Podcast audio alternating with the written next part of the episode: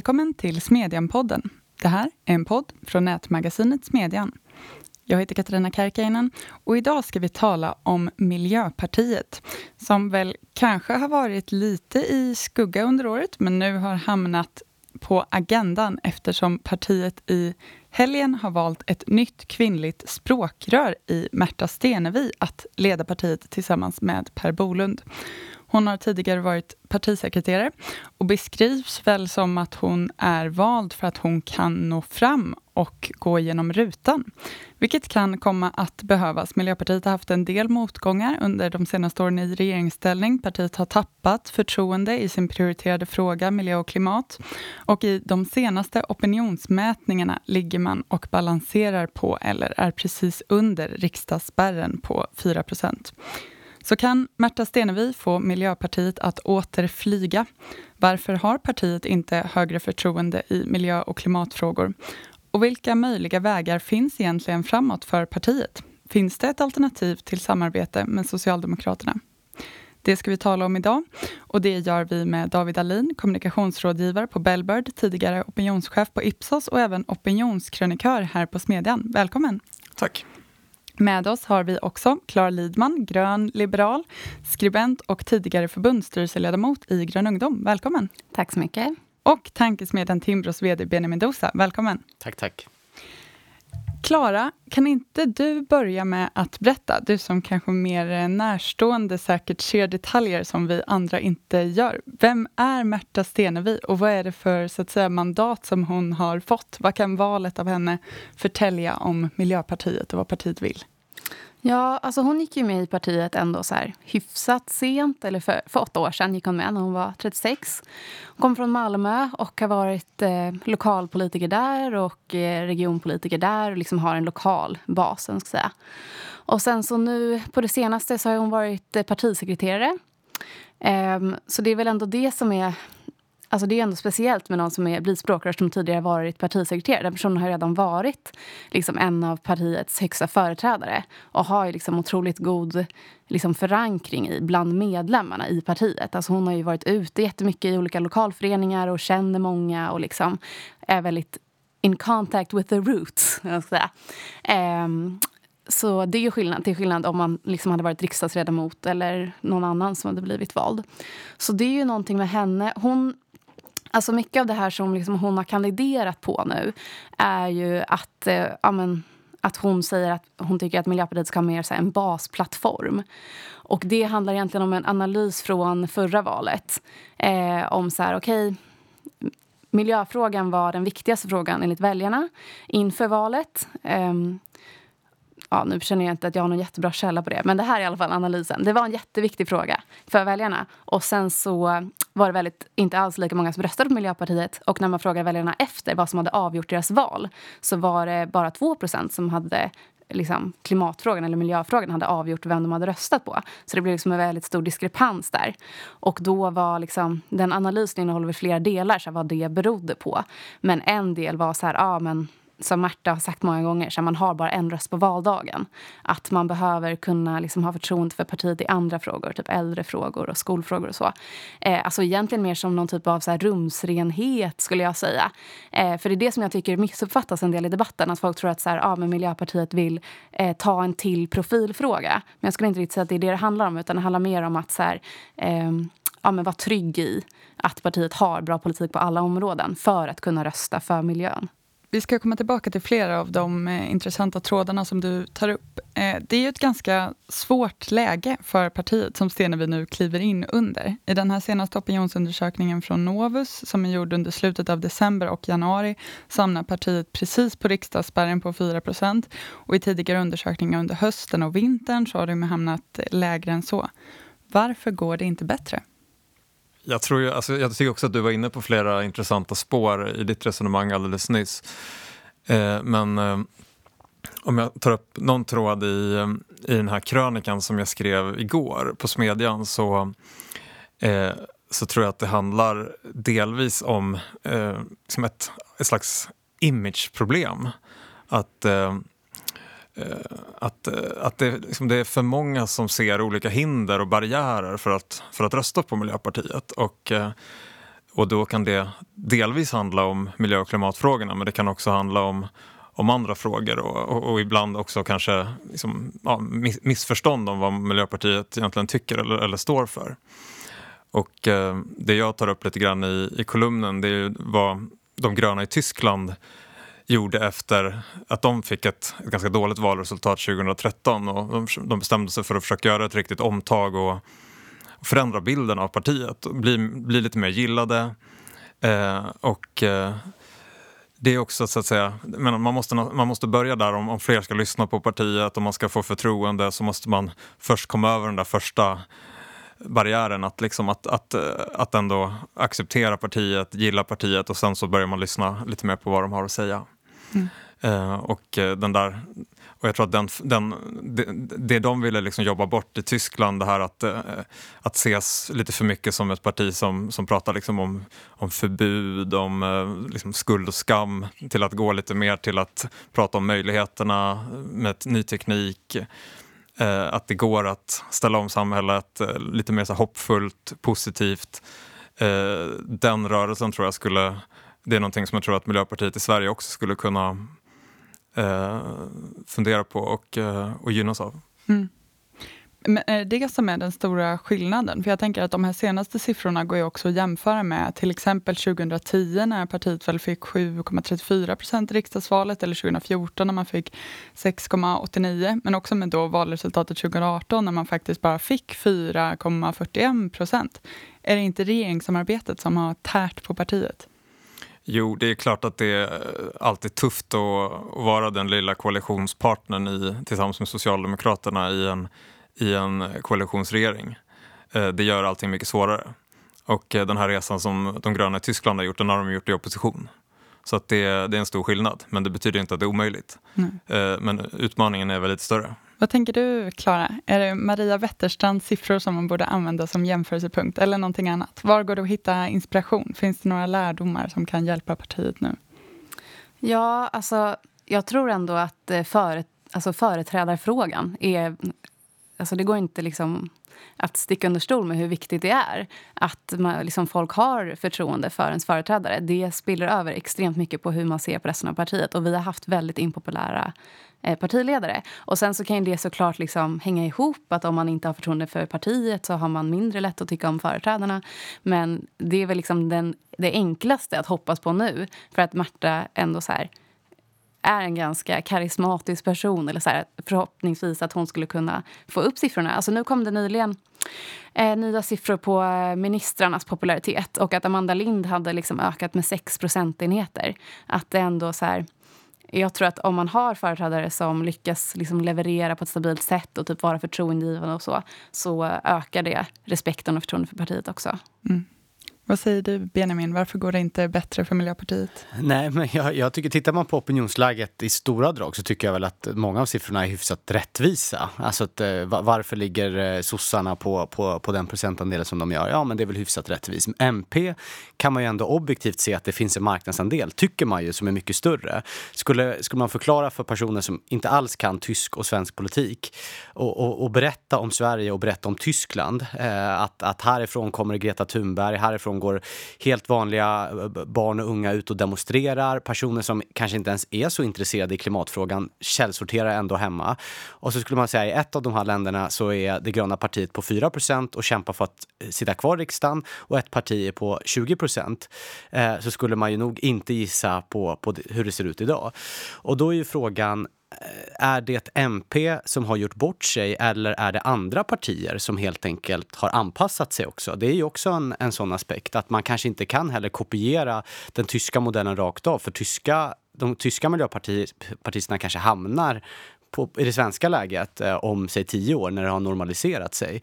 Är man, tycker man att klimatfrågan är en enskilt, det var lite det som vi pratade om innan, eh, tycker man att klimatfrågan är den enskilt viktigaste frågan eh, så, så, finns det ju massa partier man kan rösta på idag. Eh, tycker man att, tror man att jorden går under om, om tre år och nu måste vi förstatliga alla privata företag som släpper ut, då kan man rösta på Vänsterpartiet.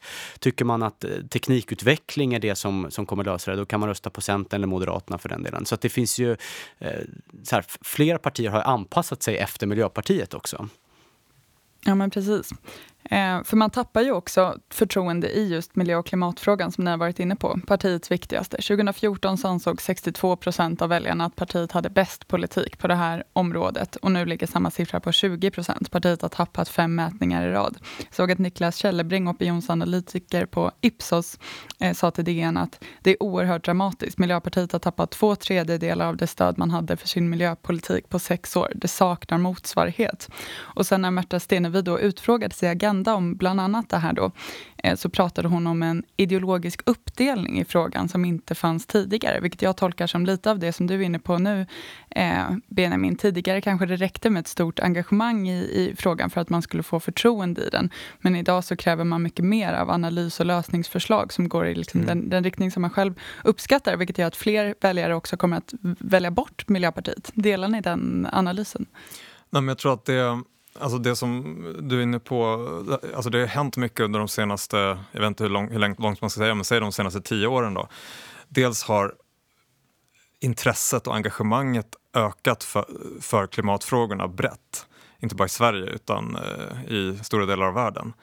Och engagemanget är mycket större i näringslivet, frågor om hållbarhet och klimatomställning man pratar om de frågorna på ett helt annat sätt idag skulle jag säga än för, för, för tio år sedan liksom i företagsledningar, i bolagsstyrelser. Eh, det är frågor som på många sätt ja, kommer liksom in i vardagen eh, för massvis med anställda, vare sig man är chef eller medarbetare. Och, eh, och jag tror att allt det här leder till att eh, väljare blir mer krävande, eh, man är mer insatt. Man är både mer engagerad och mer insatt eh, och har ägnat mer tid åt frågorna och, eh, då, då, menar, då, och då gäller det för Miljöpartiet, precis som för alla andra partier, att, att uh, utveckla sin politik och, uh, och ha en tillräckligt liksom, relevant och intressant politik för att uh, fånga det här engagemanget.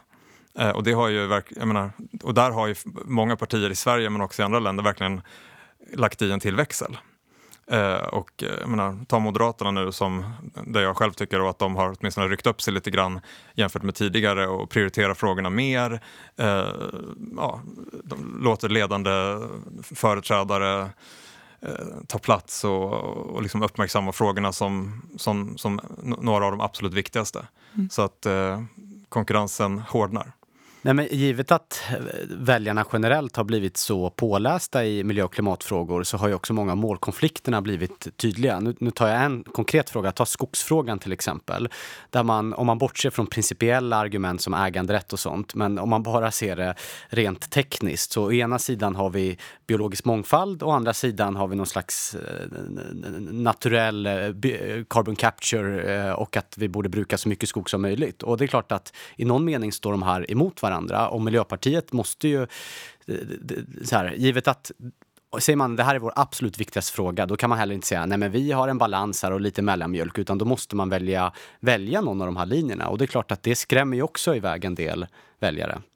Energipolitiken är ju ett annat sånt område. Så det finns ju frågor där målkonflikter som man tidigare kanske inte behövde ta i för att man bara sa jag bryr mig om klimatet, nu blir synliga och väljarna har koll på det för att man, man läser och journalister skriver om den här typen av frågor. Mm. Ja, och jag tänker också att eh, på ett sätt har ju Miljöpartiet varit framgångsrikt. Alltså MP var ändå ett ganska tidigt miljöparti att bildas. Eh, och att ja, men, först Centerpartiet och sen Vänsterpartiet så här, verkligen såg det som en strategi. Att de också ville bli ett miljöparti. Och att det inte har hänt i alla andra länder i alla fall. Att andra partier, ja, men lite som du var inne på David, har eh, anpassat sin politik lika mycket. Um, och liksom, ja, men att Centerpartiet... Alltså Annie Lööf har ju typ alltid på sig grönt för att hon vill liksom markera hur mycket ett miljöparti Centerpartiet är. Eller för att hon har rött hår och att det blir en fin kontrast. Men eh, att de eh, vill ju också väldigt tydligt profilera sig i miljöfrågan. Och då tänker jag att eh, folk kanske snarare tänker sig, okej, okay, vilket parti vill jag rösta på? Och sen så vill de ha ett kvitto på att miljöpolitiken är tillräckligt bra i det partiet för att de inte ska behöva ändra sig. Snarare än att de går till valbåset med Miljöpartiet, med miljöfrågan liksom, eh, som det som, som mm. låter dem välja. Mm. Och sen tillbaka till din fråga där i början, varför går det inte bättre? Så min erfarenhet eh, efter att ha liksom, försökt förstå hur väljare tänker, det är ju att de flesta väljare gör ju en, liksom en slags sammanvägd bedömning på valdagen. Eh, och eh, visst, man har kanske en fråga som man tycker är extra viktig, men eh, som jag förstår det så, så, så, röstar de flesta väljare ändå eh, efter en sån här, ja, en, en slags helhetsbedömning. Och, eh, och då tror jag att eh, Märta Stenevi har, har rätt i, när hon, i hur hon resonerar. Just att eh, liksom, om Miljöpartiet vill växa och bli ett lite större parti så behöver partiet eh, bygga upp ett, liksom ett, ett grundförtroende i, på fler politikområden.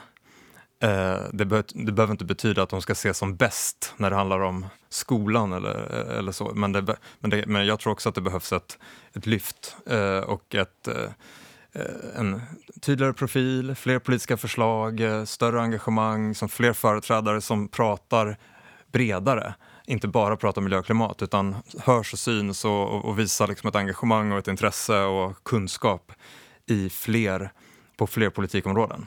Mm. Precis, och något som Märta också pratat om där är att så här, men man riskerar att bli irrelevanta om man bara har en enda sak att komma med.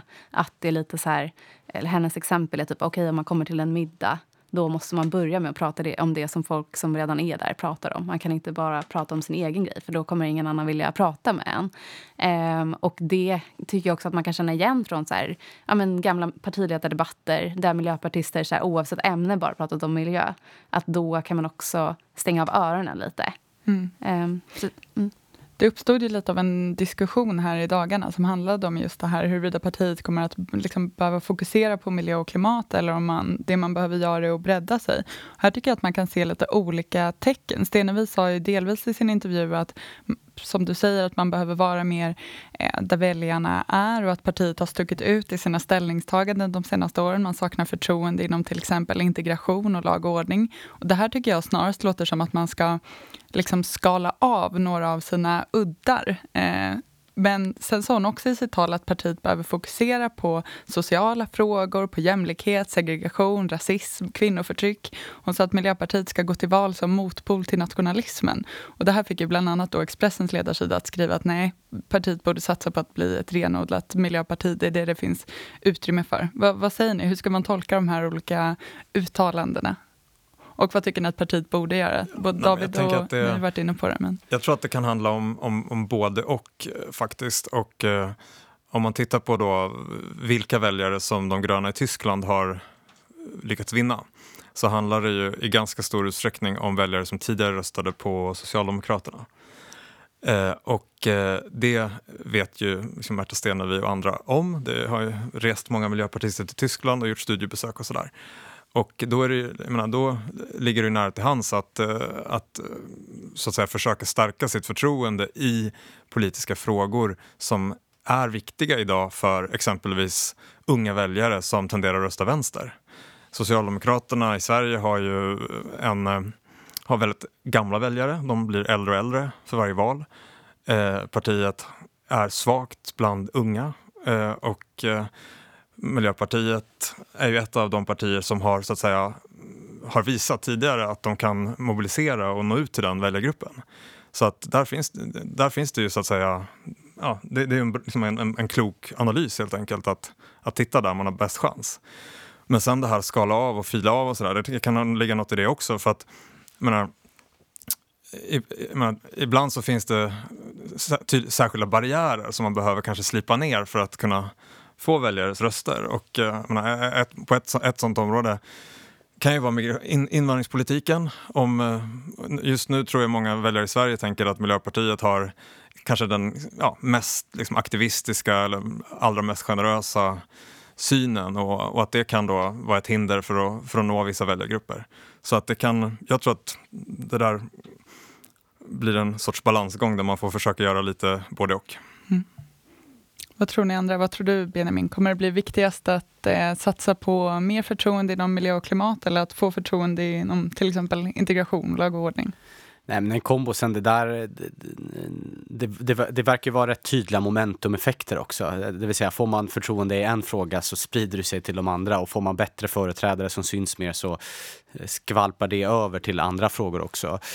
Eh, tittar man på flera andra gröna partier och jag menar, ska man nå den här urbana, unga gruppen i, i storstäder, kanske studenter idag och, och har röstat i ett eller två val tidigare. Jag skulle nog driva fler liberala... Jag, eh, så här, hade jag varit språkrör för Miljöpartiet så hade jag nog uppenbart ändå stått till vänster i, i svensk politik för att det är där, det är från S och från V de stora flödena kan ske. Eh, men jag hade nog ändå drivit rätt liberala livsstilsfrågor. Alltså typ cannabislegalisering till exempel. Ehm, ja, det, det, tror jag att, att det ändå finns utrymme för ett miljöparti att göra. För då skulle man också kunna vinna en del kanske C-väljare som historiskt har röstat på MP tidigare. Men eh, C, delvis så tror jag att C uppfattas som mindre av en ytterlighet i typ migrationsfrågan och delvis som mer liberala i många livsstilsfrågor. Mm. Ja, men jag, och jag delar verkligen bilden om att så här, det är ganska mycket en strategisk, en strategisk avvägning av att så här, okay, men var skulle MP kunna vinna väljare? Så är det ju liksom, från sossarna framför allt. Eh, och att det är det som eh, jag tänker att Marta menar. Att hon är så här, okay, men för att kunna vinna folk från sossarna så måste de vara trygga i att MP kommer driva den typen av politik. Och ja, men också inte kommer eh, Eh, liksom bidra till en M-ledd regering utan kommer liksom hålla sig på den, den sidan.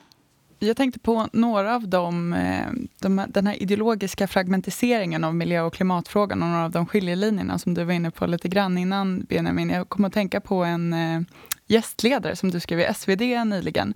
Du skrev att Miljöpartiet har helt enkelt fel, inte bara om politiken utan om självaste premissen för diskussionen. Vad var det du syftade på då? Nej, men det var väl framförallt eh, riktat mot eh, Alice Bah Kuhnke i Europaparlamentet där jag menar att, och det är också en ganska väsentlig skillnad från de gröna i Tyskland till exempel, alltså att synen på ekonomin som ett nollsummespel, alltså att om man, om man gör vinst, eh, helt bortse från effektivitet, inte se att vi faktiskt kan, kan få ut mer av samma resurser som vi använder idag.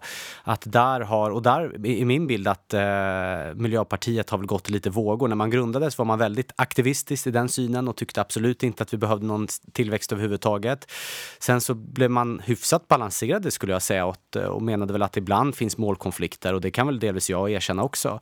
Eh, till att nu, men ja, nu är väl, det finns en, Bolund tror jag inte delar den eh, hållningen, men att eh, MP i Europaparlamentet definitivt säger att de skrev till och med i, i sin replik att så här, vi kan inte fortsätta växa på det sättet som vi har gjort. Och jag skulle säga att tillväxt är självaste förutsättningen för att ha resurser, inte bara bara till att eh, bekämpa klimatproblem utan massa andra världsproblem. Alltså se till så att eh, vi har vaccin, se till så att det finns läkemedel, se till så att det finns eh, pengar att kunna flytta och, och ha lager ifall det kommer en torka eller svält eller så. Så att, eh, det var det jag menar med självaste premissen. Mm.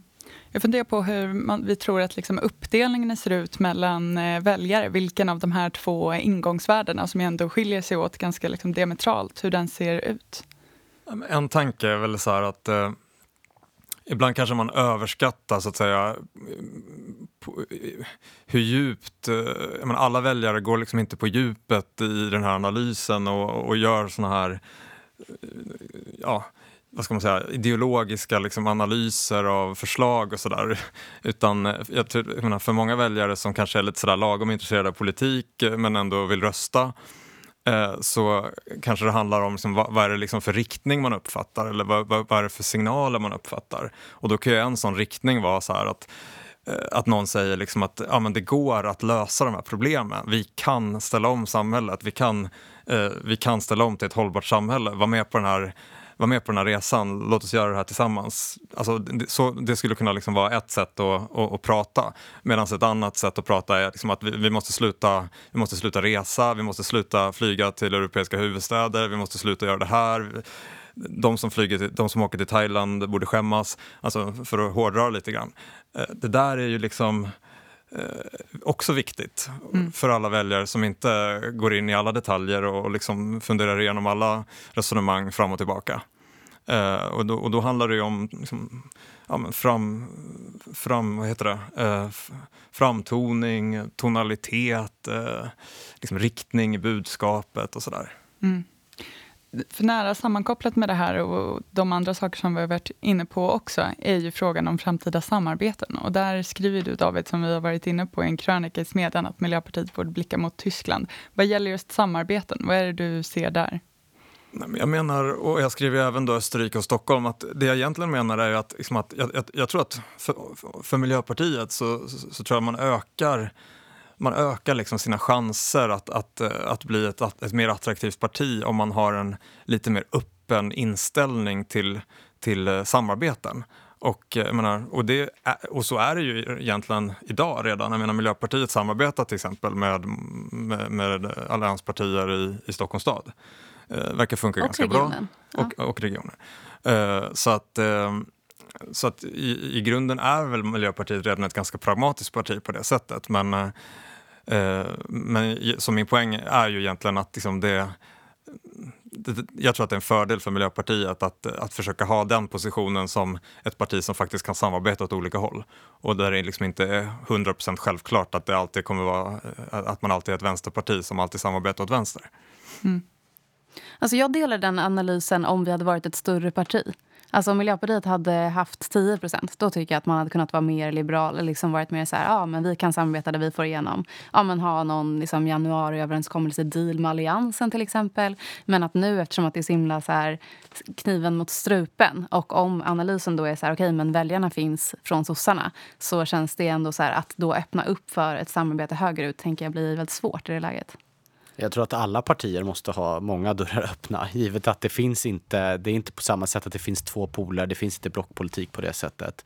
Och vi kommer nog se ett läge, oavsett vilken regering det blir efter valet, där man kanske gör upp vissa frågor med Miljöpartiet, även från de traditionella allianspartierna och vissa frågor som man inte gör. Budget kanske inte, men det kanske finns andra frågor som man definitivt gör upp. Så jag tror att det, eh, friskolefrågan skulle kunna vara en sån fråga. Mm.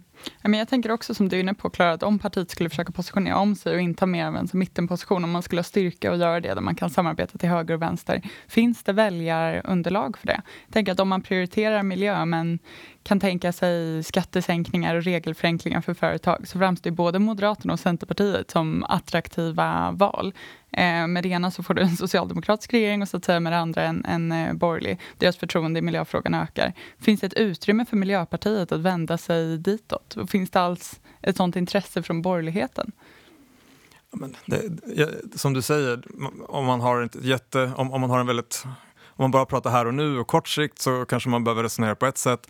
Om man försöker ha ett lite längre perspektiv och, och, och tänker vad, hur skulle en väg framåt kunna se ut? Hur skulle Miljöpartiets utveckling kunna se ut under 5, 6, 7, 8 år? Så, så kanske man landar i, i ett annat svar. Jag tror i grunden att, eh, att det är bra för partier att eh, ha mycket handlingsfrihet och att eh, Eh, och jag tycker också att det, det, det så att säga, det, det, det, visar lite självförtroende att, eh, att, att, att kunna säga att, eh, att vi, vi, vi, vi, kan samarbeta med många partier, vi, vi står stadiga i vad vi tror på ehm, och, och att man så att säga samarbetar för att nå resultat i politiken och att resultaten är viktigare kanske än exakt vilka partier man, man samarbetar med. Mm. Jag tror att det beror lite på eh, hur andra partier agerar också. Och framförallt tänker jag då på Centerpartiet. För att just den positionen vi pratar om är ju den position Centern har idag. Där man säger i princip vi kan, vi kan samarbeta, eller just nu säger man väl att man inte kan samarbeta åt något håll. Men, men eh, signalen man skickar är ju att ja, men vi är ett mittenparti och vi kan luta oss både till höger och vänster. Och hade det varit så att Centern i den gamla alliansen hade återuppstått så att säga. Då tror jag definitivt att det hade funnits en sån roll för Miljöpartiet. Men jag tror, jag har svårt att se att det ska finnas tre uttalade mittenpartier som kan samarbeta åt alla håll. För att det, mitten i Sverige är inte så stor helt enkelt. Vi behöver alldeles strax runda av, men med den här sammantagna bilden i eh, beaktande så vill jag också ställa er en sista fråga. Läget ser ju lite mörkt ut nu och har gjort de senaste månaderna. Men kanske får partiet en skjuts nu av sin nya, sitt nya partiledarval. Sitter Miljöpartiet kvar i riksdagen efter 2022? Ja, nej, kort motivering. Um, ja, det tror jag. Um, men alltså dels kanske på grund av liksom, partiledarbyte, att det känns som att det kommer ny energi. Och sen så eh, tror jag att det också många vill att MP ska sitta kvar i riksdagen. Att eh, man kan tänka sig att eh, i en valundersökning, inte samma sak som på valdagen, eh, då om MP sitter lite löst så kanske folk ändå kommer till och röstar på MP. Jag tror också de eh, sitter kvar i riksdagen och eh, Eh, jag tror att Miljöpartiet har mycket som talar för sig. Eh, och inte minst då det här jättestora och växande intresset och engagemanget i, i miljö och klimatfrågor brett. Ja, jag skulle också säga att det är mer sannolikt att de sitter kvar än att de inte sitter kvar. Eh, det som skulle kunna få ut dem är väl egentligen om vi har ett helt eh, valår som bara handlar om skjutningar och bombattacker och att S-väljare som skulle kunna tänka sig att stödrösta på MP känner att migrationsfrågan är för ivägskrämmande. Det får lov att bli sista ordet för idag. Jag vill passa på att tipsa om David Alins krönika Så kan Märta Stenevi rädda Miljöpartiet som finns på Smedjan nu. Missa inte heller att läsa essän från i helgen. Miljön tjänar på att färre väljer ekomärkt av Per-Ola Olsson som blivit uppmärksammad och läst i helgen. På sajten hittar du också krönikan Davos-eliten gör kapitalismen sämre i sin allmänna välvilja glömmer de ekonomiska och politiska eliterna bort att det är vinstintresset som driver företag att tillgodose de mångas behov, skriver Mattias Svensson i den. Och med det sagt får jag lov att säga varmt tack till David Alin, Klara Lidman och Benjamin Dosa. Tack också till er som har lyssnat. Vi ses på timbro.se median och hörs igen här om en vecka.